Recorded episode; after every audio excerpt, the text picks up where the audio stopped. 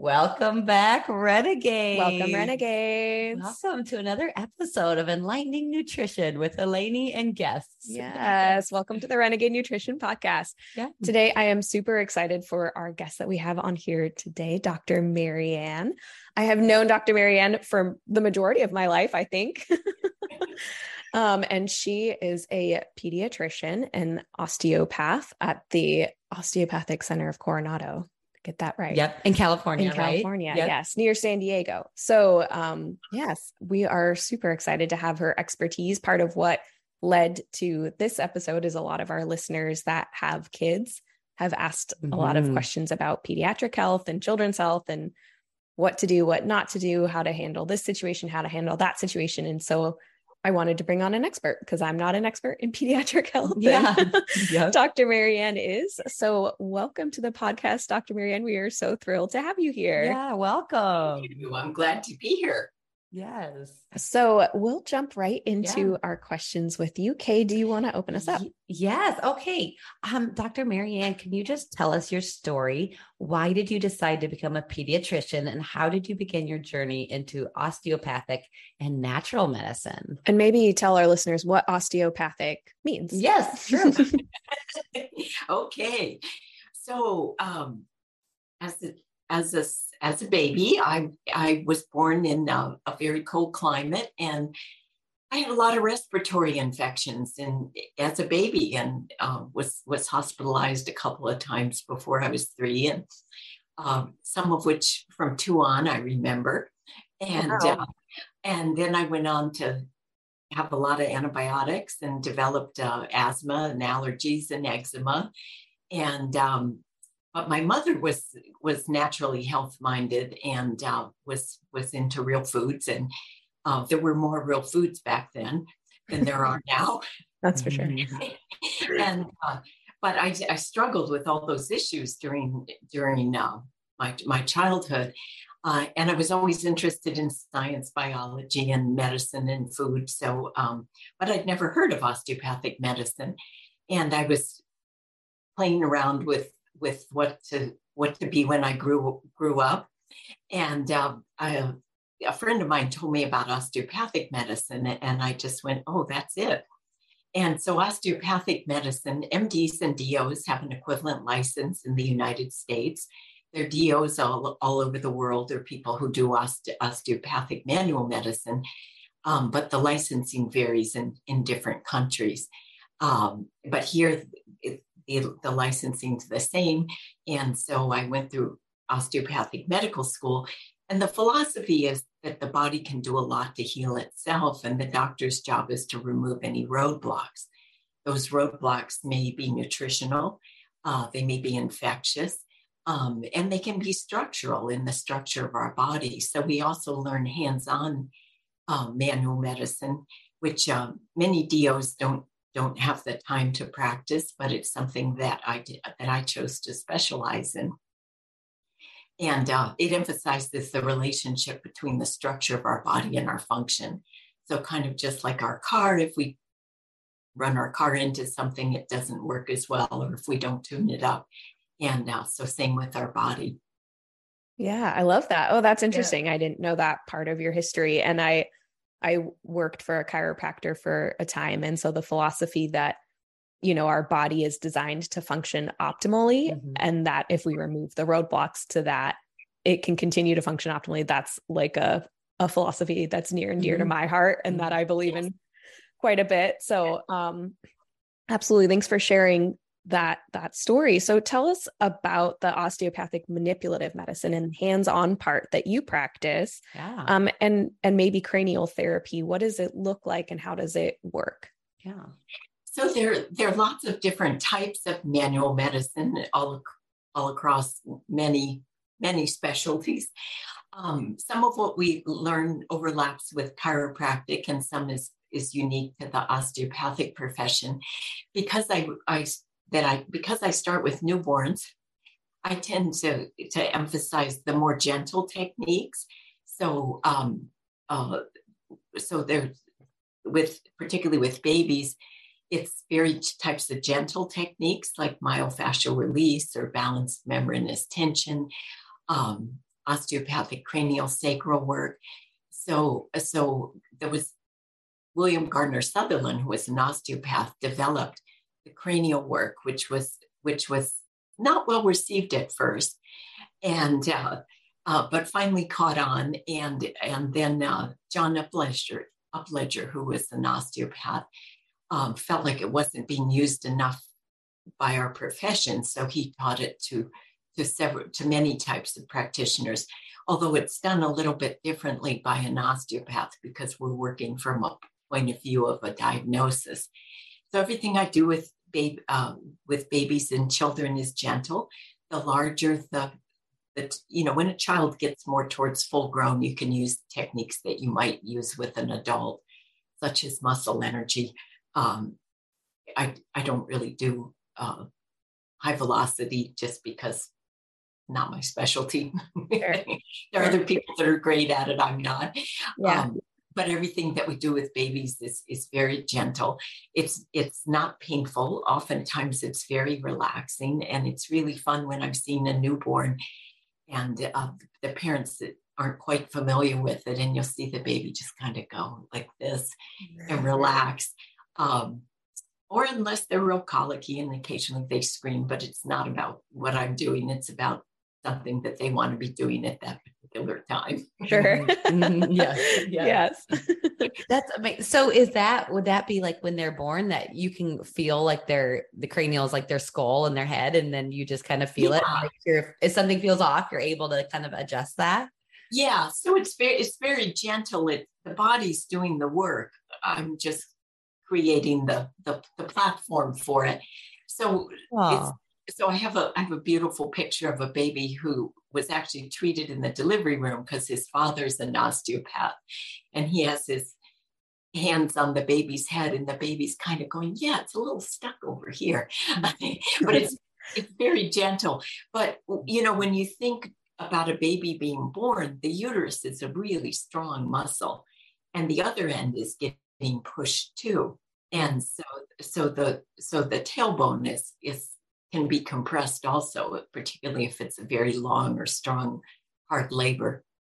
Wow, yeah. This is so interesting.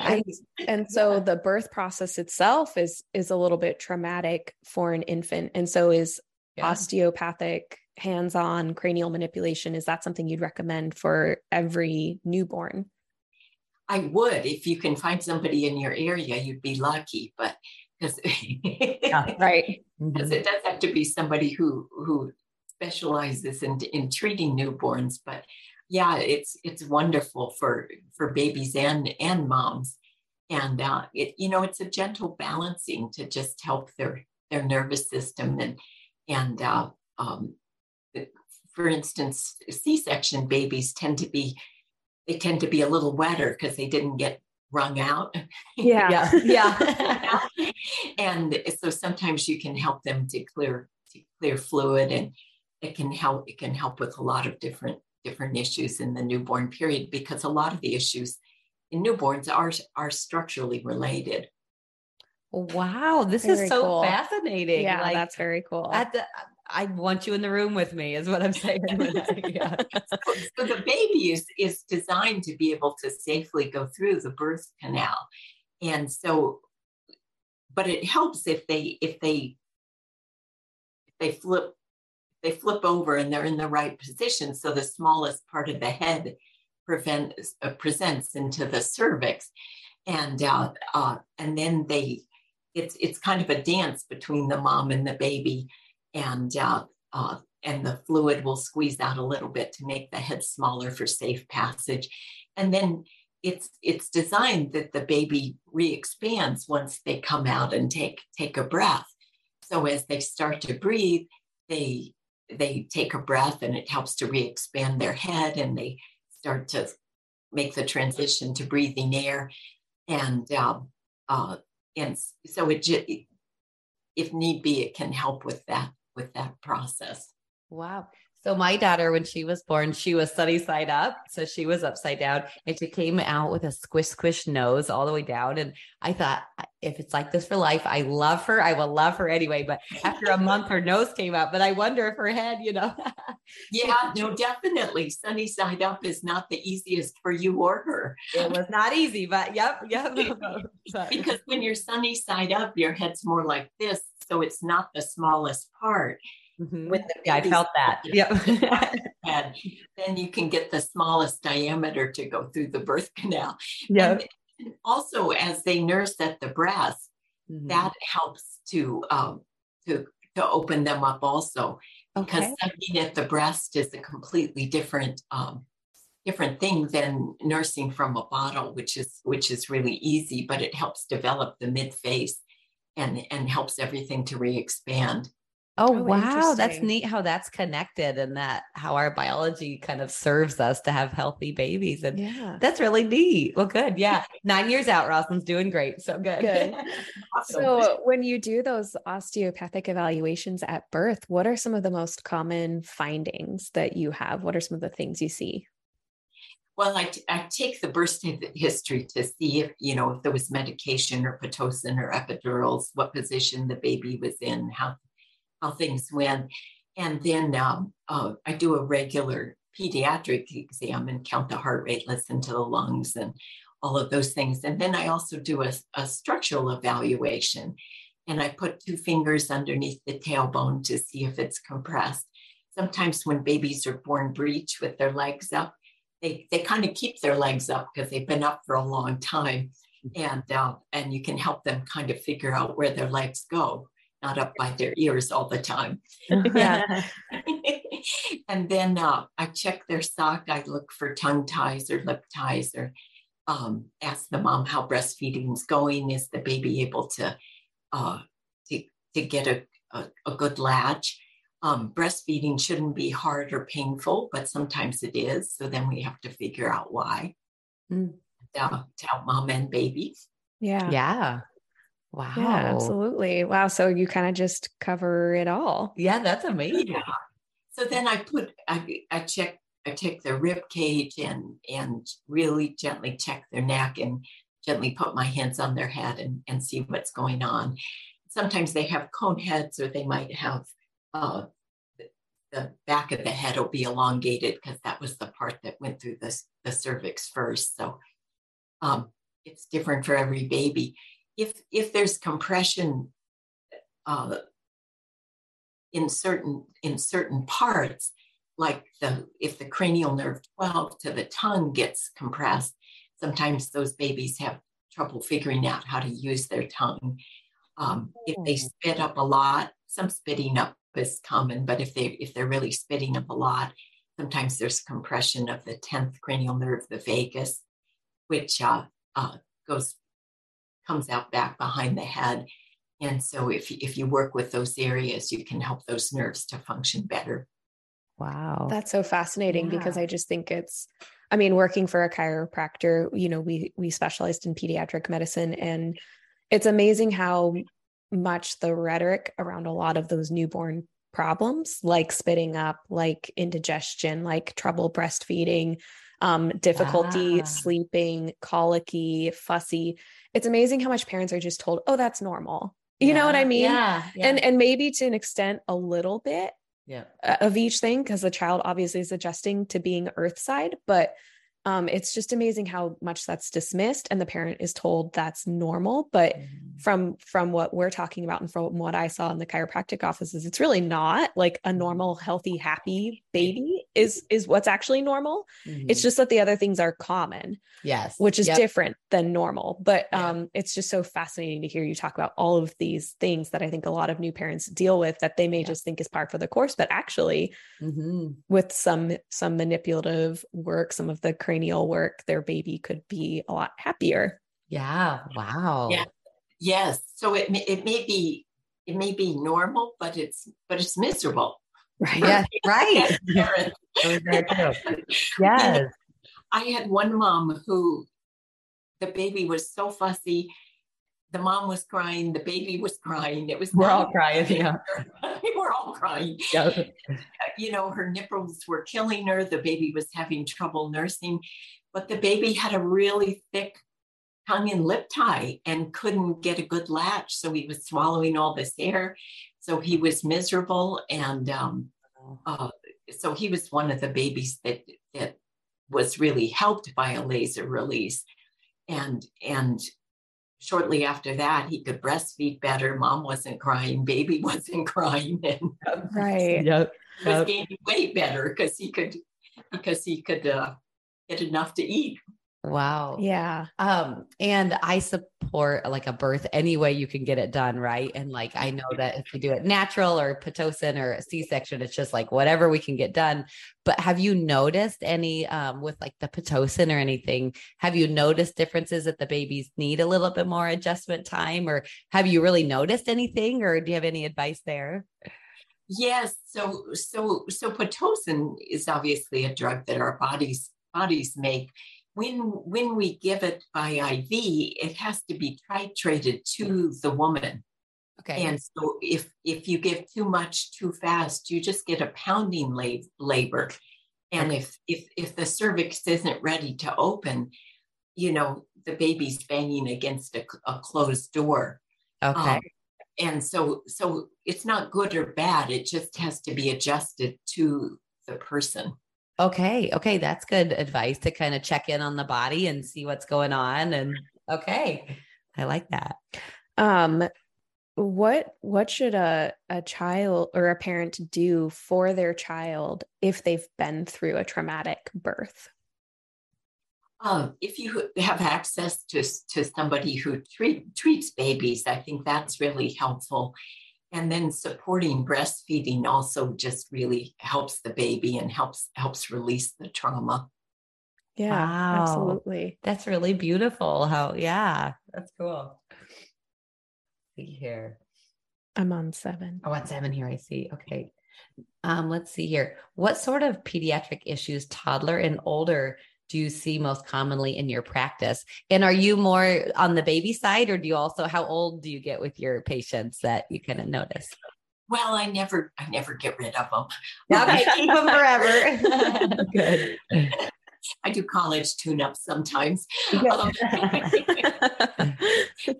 I do see a lot of newborns, and I really enjoy working with the newborns, but I do see children of all ages. Okay. So, I used to see a lot of ear infections. I don't see as many now. I think just because I tend to have a practice where they're tuned into nutrition and different things, but I do see some ear infections. I see a lot of allergies, asthma, colds, unfortunately, autistic spectrum disorder. Falls, little injuries, insect bites, all kinds of just general pediatric issues.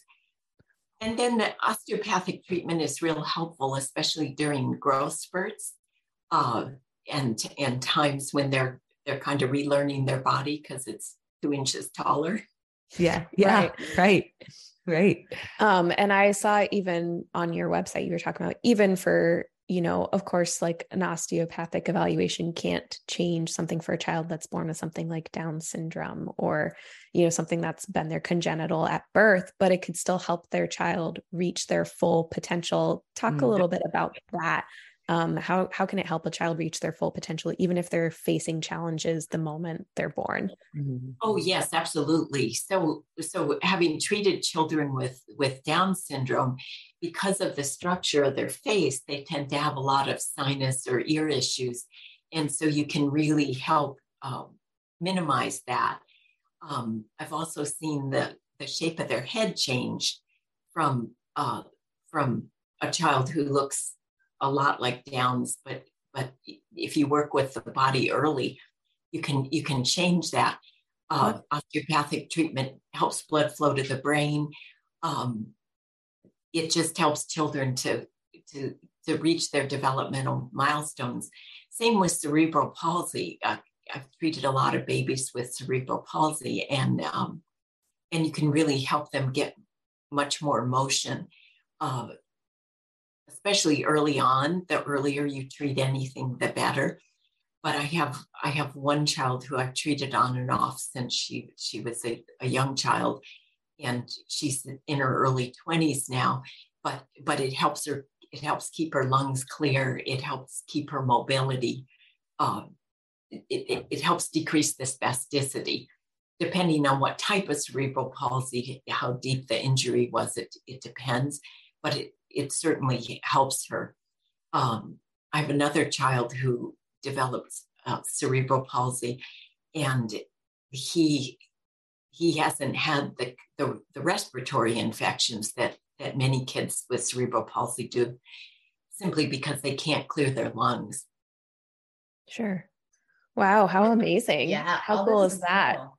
What are some other things you would, for our listeners, what's like a general, what should I say, lifestyle roadmap that you give to your parents to kind of help their kids to thrive?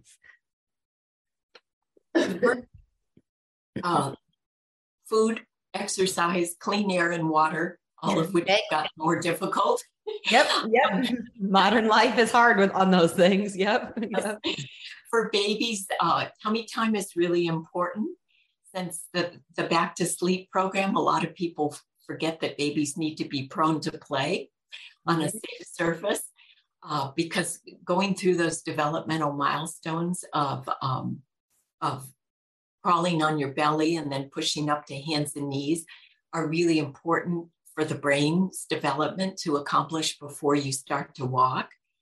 Kids will sometimes walk without going through those milestones, but sometimes they'll have difficulty reading later, or they just don't get the coordination from the two sides of the brain, being able to talk to each other efficiently. Wow. Sure. Wow. It's all connected. It's crazy. Yeah. And then outdoor play is really important for kids, and kids need a minimum of 60 to 90 minutes of physical play a day. Anybody who's ever raised a boy needs that. Yeah. Yes, we see that. Yep. And nutritionally, what are some of your general recommendations that you make for parents who are dealing with health issues for their kids? I'm sure it's different depending on the issue, but maybe some overarching guidelines that you tend to follow. Well, I think the most important thing is getting clean, whole food, and avoiding food colorings and additives and GMO foods. Unfortunately, GMO foods have become a real problem. When we started out, glyphosate was used as a weed killer, but now it's sprayed. The plants have been manipulated to tolerate the spray directly, and so we're eating it. And it was declared safe because we don't have a shikimate pathway. But our microbiome does. And that's 70, 80% of our immune system is actually what resides in our gut. And so that's a huge issue. Avoiding damaged oils. You're building your child's palate in the first 3 years of life. And so you want to make sure that they're getting a variety of fresh fruits and vegetables and good proteins and proper carbohydrates. I can't tell you how many times I've heard, he hates vegetables. And I'm like, shh, don't say that. Because he could program him. Yes. Say he loves vegetables. We're trying them. We keep trying them. Yeah. And parents, you have to serve them many times a day, not just at dinner, and, in different styles. And so those are, because kids have no problem eating vegetables if that's what they're served. Yes. I was at a wedding one time and this woman goes, oh my gosh, look at what those kids are eating. And the mother who was sitting next to me said, well, my kids would be pretty hungry if they didn't eat these at our house. Yes, that's the way. Yep. They need to be coaxed into eating it, and they can, and they should. Yep. Yeah.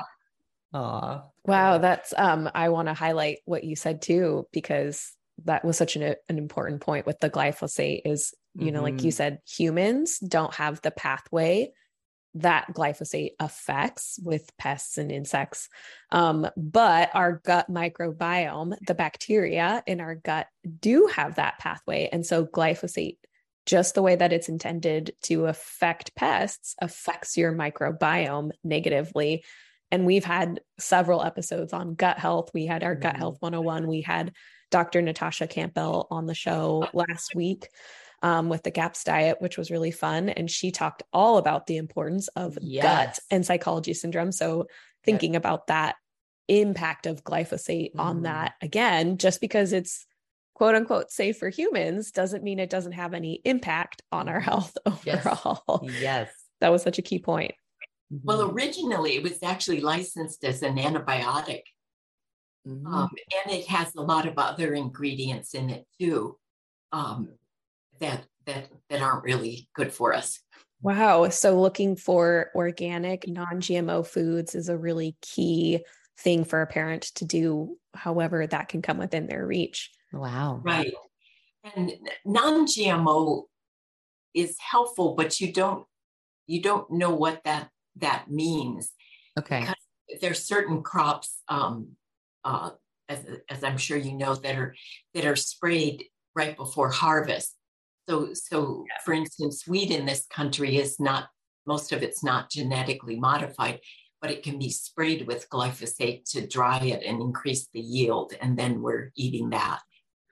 And then with fruits and vegetables, some are sprayed the flower and during each stage of the growing season.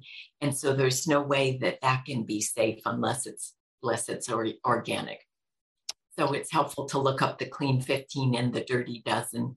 Yes. On the Environmental Working Group. Yep. Wow. Such good information. So over your time, we talked a little bit about some of the issues you see with the pediatric population. Over your time in practice, because you've been in practice for quite a while, has the pattern of pediatric issues you've seen changed in any way? Is there an increased frequency in any particular pediatric issue? And if so, why do you think that is? Probably the most dramatic and the most heartbreaking is autism. Mm-hmm. When I was in residency in the late 80s, in 3 years at Loma Linda University Medical Center, major pediatric hospital, I saw no autism. We had children with neurologic issues and brain issues and what is probably incorrect now, but mental retardation, but they were not autistic. Okay. And I began to see autism pretty much within my first year of practice, and it's just grown exponentially. Wow. It's really heartbreaking.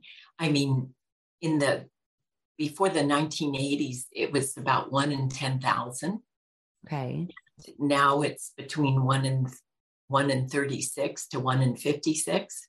Oh my gosh. Yeah. It's pretty frightening. And if you ask teachers and people who've worked with kids, it's not just that we can diagnose it better. Right. Which we are better at diagnosing learning issues and different things now, but this is a whole different ball of wax. Yeah, 1 in 10,000 to 1 in 36. That's not just because we're counting better. Like, no, that's wow. What do you think is contributing to that? Environmental toxins. Okay. The toxic load. Yep.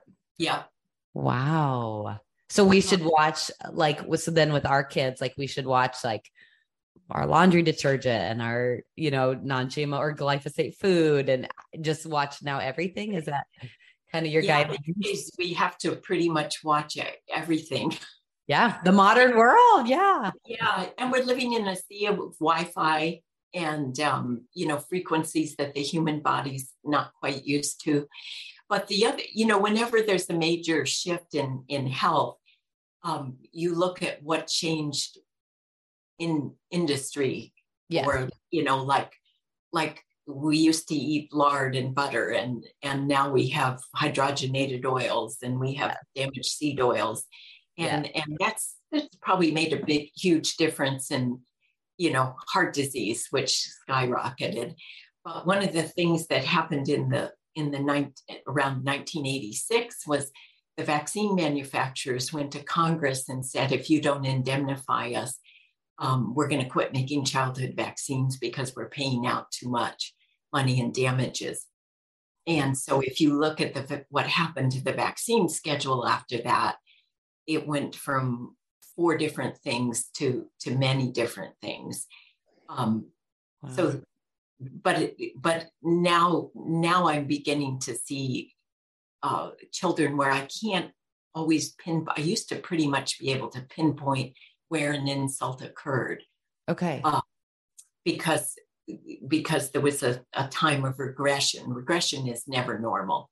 You know, you can regress for a week or 2 when you're dethroned by a new brother or sister, but, you know, yeah. Speech or motor milestones, you know, or eye contact regresses. You need to move quick and figure out why. Wow. Wow. So really be aware of your child and be aware of their stages and really clue in. And wow. Yeah. And sometimes it's a cumulative effect. And so you have to, sometimes I do a timeline history to help figure out where the insult might've been. So we know where to look for a solution. Sure. Wow. Yeah. So a couple of things I want to touch on there is, one of them is, you know, I know people have argued a lot, well, we're just better at identifying autism, or we have like better guidelines in place or descriptions in place, or, you know, we classify things as autism where we didn't. And that's the reason for the increase. But like you said, it went from 1 in 10,000 mm-hmm. to 1 in 36. So you mm-hmm. can't tell me that mm-hmm. that 20 years ago, 30 years ago, people were so bad at identifying autism that they were missing 9,000 and thousands of children, 9, right? Like, yeah, 9,000 children in that, like, you just can't, but I'm sorry, but right. I understand that there are different classifications and that has probably increased numbers a little bit. Right. But it's not like right. that's the contributing factor. Right. Right. Well, yeah. And you look at the number of kids, you know, in who have individual educational programs or, mm-hmm. you know, who are in special ed, and it's yes. just huge in a lot of schools. Yep. And the other thing I want to touch on is what you said is it used to be fairly simple for you to go back and identify what the insult was, but now that's really difficult. Is that because we're just so many things from birth, our kids mm-hmm. are going through so many things from birth, it's really hard to pick out just one thing. Mm-hmm. Yeah, I think so, because we have so many things going on. Mm-hmm. Yep. Like yeah. that death by 1,000 cuts or whatever that saying is. It's so true. It's like, gosh, so we just have to be aware of everything and make all the changes we can. And it matters. All the little things matter, you know? So you started to touch on it, and I'd like to go into more detail on it because you mentioned vaccines and that vaccine schedule and some of that contribution to a lot of the pediatric issues you're seeing in your office, especially like autism spectrum disorders. Can you talk to us about vaccine injuries and how that mechanism might affect a child? And then what can a parent do for vaccine injuries? This is a hot potato topic. Yeah. Hot potato. That's right. So vaccines are not good or bad. Mm-hmm. But we may be giving too many too soon. Okay. And with vaccine companies having immunity, there's not a push to create less toxic vaccines. Right. And so I think parents just need to read up on the issue, look at their family history, think about how vulnerable their child is. Mm-hmm. There's some countries that start vaccines a little later than we do, and they don't give quite as many, but also, you know, most kids do fine, but parents need to be aware of their family history. Mm-hmm. And even just one more insult, you know, on their body, yeah, than, you know, all the other yeah. ones. Yeah. And then children need to be well when they get vaccines. because they never want to miss a chance to immunize. So even if a child is, you know, has a low-grade fever or a bit of a cold, they're happy to immunize. You need to make sure that their diet is good for, well, their diet should be good all the time, but especially for, you know, 2-3 weeks beforehand, you want to certainly get rid of sugar and that type of thing, and just support their nutrition. Wow. Yes. Yeah. I know Dr. Natasha, when we were interviewing her in the gut and psychology episode, she said that we shouldn't even have a sniffle if your child is showing any signs of being immunocompromised at that moment. Don't vaccinate them right then. Wait until they're well.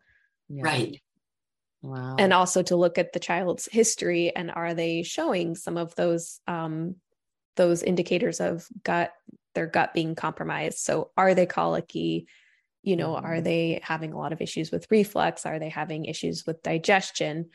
Look for those things. Are they getting skin rashes, eczema? And to consider that as an indication that their gut is already damaged, and not to vaccinate at that time, because you're adding one more insult that affects the gut microbiome into that child's repertoire now. And so it could be the thing that kind of pushes them over the edge. Mm-hmm. Right. And then you have to, you know, be aware of mom's gut health history also, and whether, you know, it was a C-section birth. Did she need antibiotics? Did she need antibiotics for something else when the baby was small? There's an interesting new probiotic for infants that doesn't colonize, but it helps. It helps the baby to colonize, and so their gut is immature for the first 2 years of life. It's got a pretty good start by 6 months, but takes a while for the baby's gut to fully colonize. Wow. So interesting. So supporting their gut health is important. Yeah. Like the building blocks. Yeah. As babies, the brain is immature, the liver's immature. So the detox pathways are immature. So you have to take all of those things into account also. Yep. Absolutely. What can a parent do if their child has been injured if they can relate the injury back to a vaccine kind of pattern of that timing? What are some things a parent could do to kind of help out? Well, one thing, you used to be able to check for hot lots of vaccines, because there were certain vaccines that caused more reaction. Okay. It's helpful to know if it's recent, and it should be reported to the Vaccine Adverse Event Reporting System, which is a little bulky to use, but if things don't get reported, nobody knows what's going on. Yeah. And then you need to find a physician who knows how to help with those issues. We look at the gut. We look at a lot of different things. One of my favorite tests is an organic acid test, because it's a urine test, and it gives me 74 different markers in different areas that have to do with mitochondria and gut issues. Okay. And that kind of thing.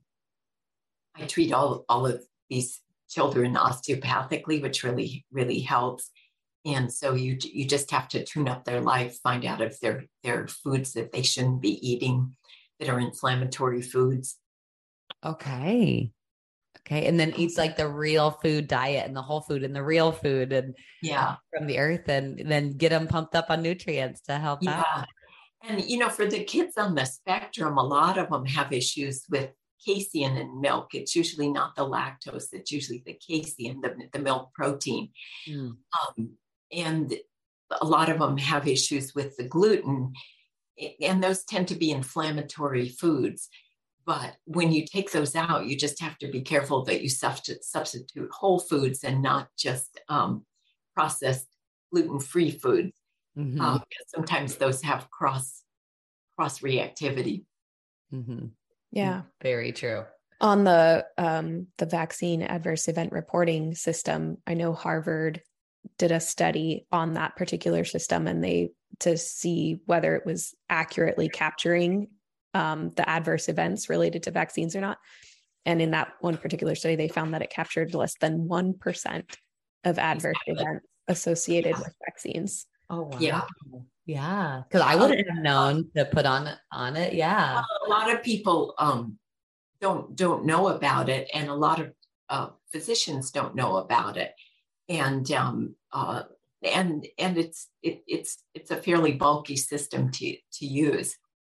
Wow. But I love your philosophy that, you know, again, and it's in line with what Dr. Natasha said. And I just love that philosophy. It's not that, because like you said, vaccines are a hot potato issue, right? And people tend to have a lot of emotional reactions when you bring up this topic, but I like to get into it in a safe and supportive way, because like you said, it's not black or white. It's not like it's not vaccines are the problem. It's that they're one of many assaults that a child faces from birth. And for some children, it could be the final drop in the bucket that causes all the water to overflow. And for some children, it's not. It might just be one insult along the way, and they may be fine because they're not being subjected to some of the other insults that children who have an adverse reaction to a vaccine are. So it's not black or white. It's not in people's heads. It's not imagined. It's not real or not real. It's just simply, to me, it's like, it's just, it makes sense. It's one thing that the one part of the equation that may be affecting a child's health. And for some children, it is the final event. It is the straw that breaks the camel's back that we then see a regression, like you said. But it doesn't have to be the thing. Or like, you know, we see plenty of children who are unvaccinated who develop autism. Yes. And plenty of children who are vaccinated who don't develop autism. And so it's not so linearly causal like that. But for parents who would like to vaccinate their children, is there a recommended safe way and schedule that you would suggest that they can do to do that, or a resource that you could direct them to help them make those decisions? So I think part of it too is that, as we said, vaccines are not good or bad. And it depends which you feel is the greater risk. You know, for instance, when you look at the childhood schedule, the baby schedule, is this a baby disease or not? Right. Does it need to be done now? Where is my baby? So there's no right or wrong answer for each family. Are you moving to a third world country tomorrow? You know, do you have safe water? Is your child in daycare with 30 kids or at home breastfeeding and doesn't see anybody but the family? And so there are a lot of different issues. And so, you know, parents need to look at their family history. Are there neurologic issues? Are there GI issues? Are there autoimmune issues? How if siblings and nieces and nephews done with vaccines? And then decide what they want to do. I live in a state where medicine is legislated, so there's not a lot of freedom if you want your child to go to daycare or public school. So certain things have to be accomplished by certain ages. And I have a real problem with medicine being legislated because it's not one size fits all, no matter what it is. But there are several people who have suggested schedules that stretch things out a little bit and delay some of the vaccines that are not childhood related. And are there particular resources? I think there's maybe the Vaccine Friendly Plan. Are there particular resources you recommend for parents that want to read up on it? Yeah, that's a good book. An older book, Dr. Brock also had has a different schedule. I know in Japan, they don't start until later and they don't do as many. And so there are lots of things parents can look at to become educated. And for parents who choose not to vaccinate their children, how can they do that safely? Okay. I can't answer that, but you need to do all the general health things and make sure that they're on a good diet and that you're doing other things for our health. I mean, sometimes we think that's the only thing that we, that, that we do to prevent disease, and it's not, because we're exposed to all kinds of viruses and bacteria every day. Mm-hmm. But so you do, you have to be educated, particularly if that's your choice. You need to know when your child is sick. At what point do you need to have them seen by a doctor? What do you have in your home medical arsenal that you can do to help them? How do you take care of a sick child? You know, it's almost like we've gotten so far away from the body that we forget basics. Like if you have a fever, it's like being in the desert. You need a lot of fluids. Mm-hmm. You need to know when a fever is too high. You need to know, you know, different signs to look for. So being a parent's terrifying sometimes. Right. Amen. Amen. Yes. Yes. Yep. I remember crying because my son had a really bad diaper rash when he was 3 days old. And my husband said, it's diaper rash. Yeah. The least of our troubles is diaper rash. So true. So true. When you're in that heightened emotions of having a new baby, everything is terrifying, but yep. Just keep your wits about you, be aware of your kid, do the best you can. And yep. Keep trying. I think we're almost reaching the end of our list of questions here, but are there any parting thoughts that you have on children's health or anything that we haven't covered that you'd like to cover with our listeners, ways that they can optimize their child's health, anything like that? Yeah. Well, you know, I think one thing is looking at children's health historically. It's really changed quite a bit in the last 100 years. Mm-hmm. And so we've, this last year not accepted, we don't, kids don't have as many communicable diseases, but we have a lot more chronic illness in children. Mm-hmm. We have a lot more allergies and GI issues, and so the landscape has changed. And so parents just need to be aware of that and be able to help their kids have healthy lives, and and learn to make food choices, and learn that there are consequences to other choices. Mm-hmm. Mm-hmm. And you mentioned, sometimes it's worth it and sometimes it's not. Right. At a certain age, you're responsible for your behavior either way. Right. Right. And you mentioned screens too, and the like exposure now to like the cell phone waves and things like that.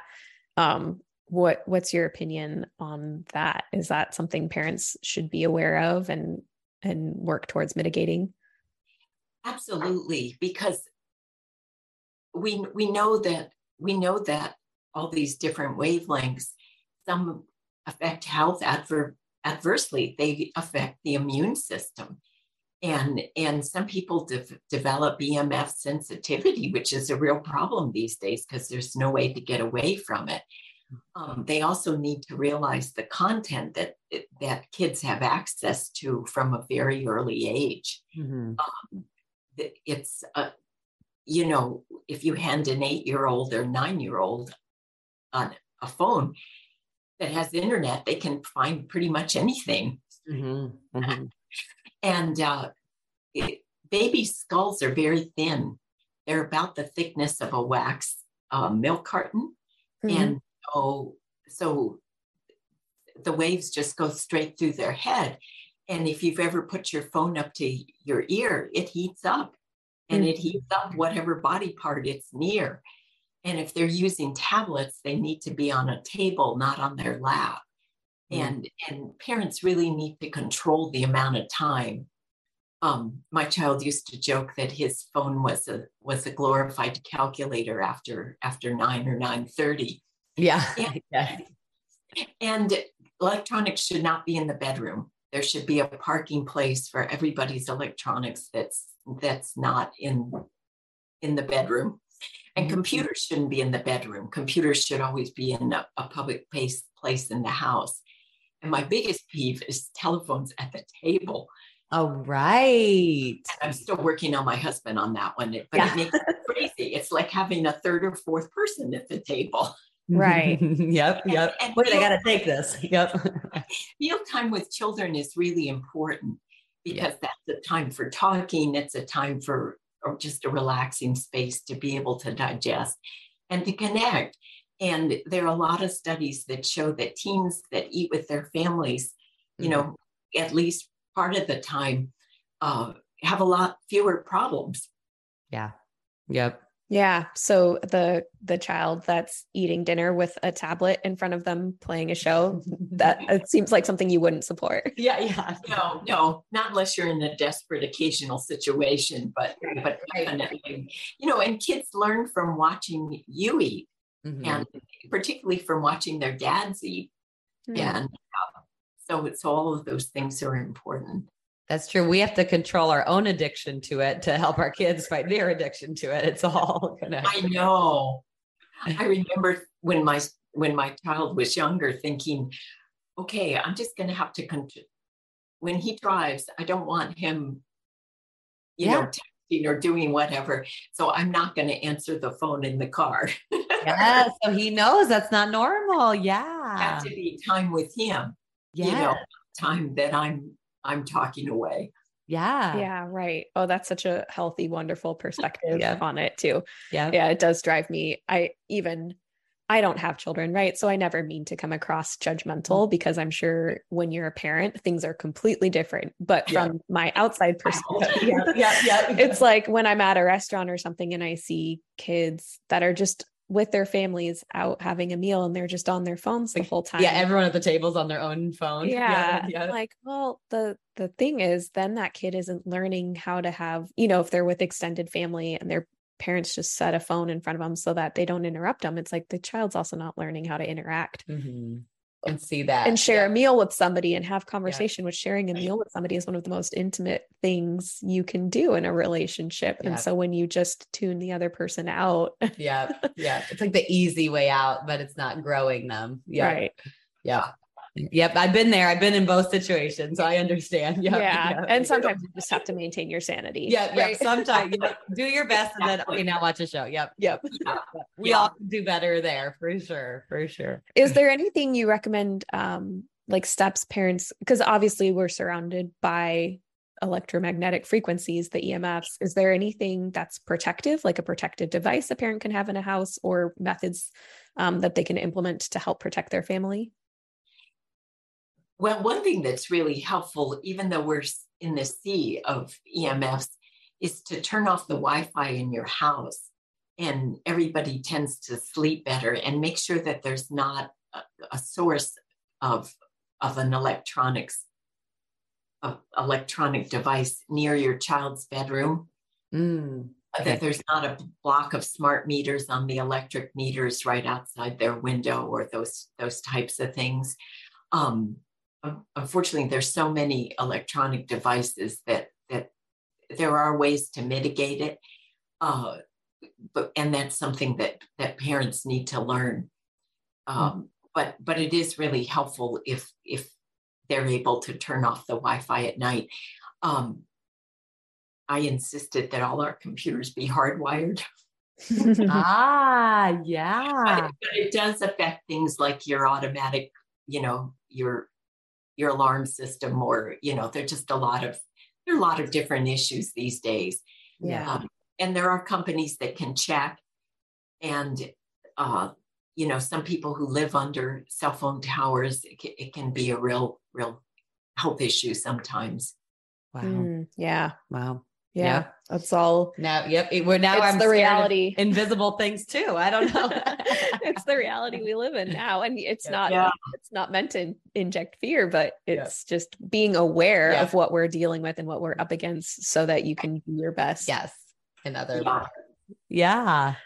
For like parents that want to find an osteopathic doctor near them, is there a resource or a database or anything where a parent could go and search like osteopathic doctor near me? You can look up Osteopathic Cranial Academy. I think it's .org. Okay. And you can type in a zip code, and then you can check and see whether it's somebody who sees adults and children or more adults. Mm-hmm. Oh, awesome. Good. That's a good resource. And do you take remote patients? You know, I meant to check on that. Yeah. I don't think so, really. I would love to. And I'm happy to talk to people, but I think I have to be licensed in the state. Oh, I see people who come to see me. Got it. Yep. And there is something to that. In person, you can see them and touch them and check their skin color tone under their eyes or whatever you do. But there is something to in person as well. But then how can our listeners connect with you? Do you have like a website or on social media? I have a website, DrMaryanne.com. Okay. And I'm going to work on an Instagram account. You should. You definitely should. Get all this knowledge to the world. It's kind of a necessary. Definitely. Yep. Yeah. Because people really need to realize kind of the global picture of what's going on and what's helpful for their children. Yeah. It's crazy. You know, when you watch TV with commercials, it's like, I just saw 10 full minutes of commercials. Yes. Junk food, all of it. Yeah. Food to me, but if I ate it, it probably would. Yeah. Right. Yeah. Well, I support you getting out on social media because I think you just are such a wealth of information. And, you know, for me, it's not my favorite avenue. Like I don't love having to be tied to those platforms, mm-hmm. but it's the way that I can share information that has value to a wider audience. So if people are going to be on it, you kind of like, if you can't beat it, join it, you know? Yep. It's It'd like the good drop in the ocean. Yeah, exactly. Yeah. There's a lot of bad that comes from those platforms, but if you can be a source of good on them, then, and I think you just have you're such a radiant beam of nutritional light that I would love for you to be able to have a platform to share that from, that parents could just learn from you and learn tips and tricks and even little things to help make their lives just a little bit easier is so valuable. Cause I'm sure parenthood is just hard enough in and of itself. And so yes, amen. One thing, like just making it 2% easier is going to be great. Yep. Life's a little thing. So yes. And one other thing is parents really need to teach their children how to shop for and cook healthy food. Yes. That is a life skill and it's no longer taught in school. They've abolished home ec and actually in the early part of the 1900s, they separated agriculture from medicine and it's been kind of separated ever since. And, you know, Food is our medicine, but even a small child, you know, I used to have a little blunt knife and I would give my son little things to cut up, fruits and vegetables to cut up, and you know, how to make simple meals, and, you know, with real food that are healthy with real food, because otherwise, they're lost in a food desert. Yeah, absolutely. I think learning those skills early on so that you're not learning them in your 30s is so valuable. So true. Well, thank you so much. This has been amazing. And it feels hopeful. Like, I feel like I want to go home and cook with my kids now. This is great. It's so good. Yeah. Thank you so much, Dr. Mary Anne. We've really just appreciated your knowledge and your expertise. And I'm so glad to have somebody who really understands pediatric health, be able to share some of that information with our listeners. And we'll for sure link those resources that you mentioned, your website, and also the website that parents can use to find a cranial specialist who can do that in their area and find somebody that can work with their kids. Cause I can speak firsthand, at least from the chiropractic side of things, where sometimes there's cranial manipulation. It is really a helpful. Kids sleep better, digest better, use the bathroom better, tolerate more foods, cry less. I mean, so for parents who are looking for that, I think it's such a valuable resource. So we'll make sure to share all of those. And thank you so much for your time today. This has been so valuable. And I can't wait to share it with our listeners. Thank you for your wisdom so much. Thank you. Yes. Thank you for inviting me. Of course. It's been an honor. All right. Listeners. Okay. Well, go be renegades.